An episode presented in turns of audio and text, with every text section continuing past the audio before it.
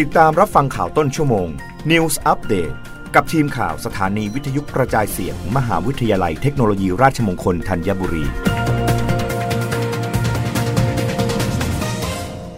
รับฟังข่าวต้นชั่วโมง โดยทีมข่าววิทยุราชมงคลธัญบุรีค่ะ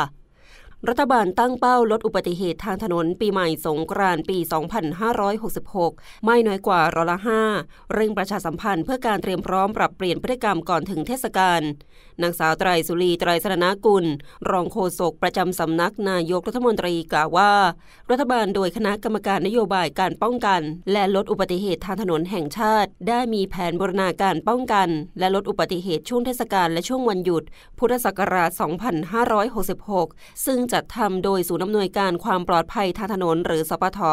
ที่จะบูรณาการการทำงานของหน่วยงานต่างๆ อย่างเข้มข้น เพื่อลดจำนวนอุบัติเหตุทางถนน ผู้บาดเจ็บและเสียชีวิต ให้ไปไปตามเป้าหมายสำหรับแผนบูรณาการมีเป้าหมายทั้งระดับภาพรวมของประเทศ หน่วยงานและพื้นที่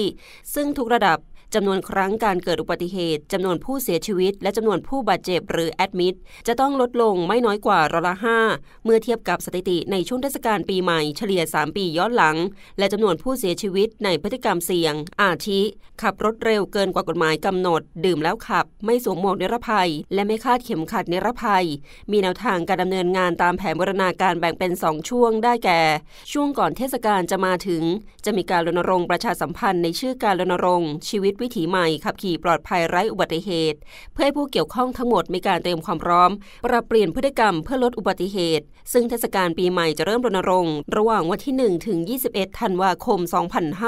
2565 ส่วนเทศกาลสงกรานต์1มีนาคมถึง 3 เมษายน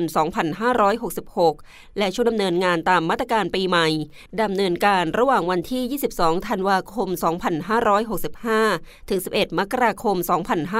2566 ช่วงสงกรานต์ระหว่างวันที่ 4 ถึง 24 เมษายน 2566 รับฟังข่าวครั้งต่อไปได้ในต้นชั่วโมงหน้า กับทีมข่าววิทยุราชมงคลธัญบุรีค่ะ รับฟังข่าวต้นชั่วโมง News อัปเดตครั้งต่อไป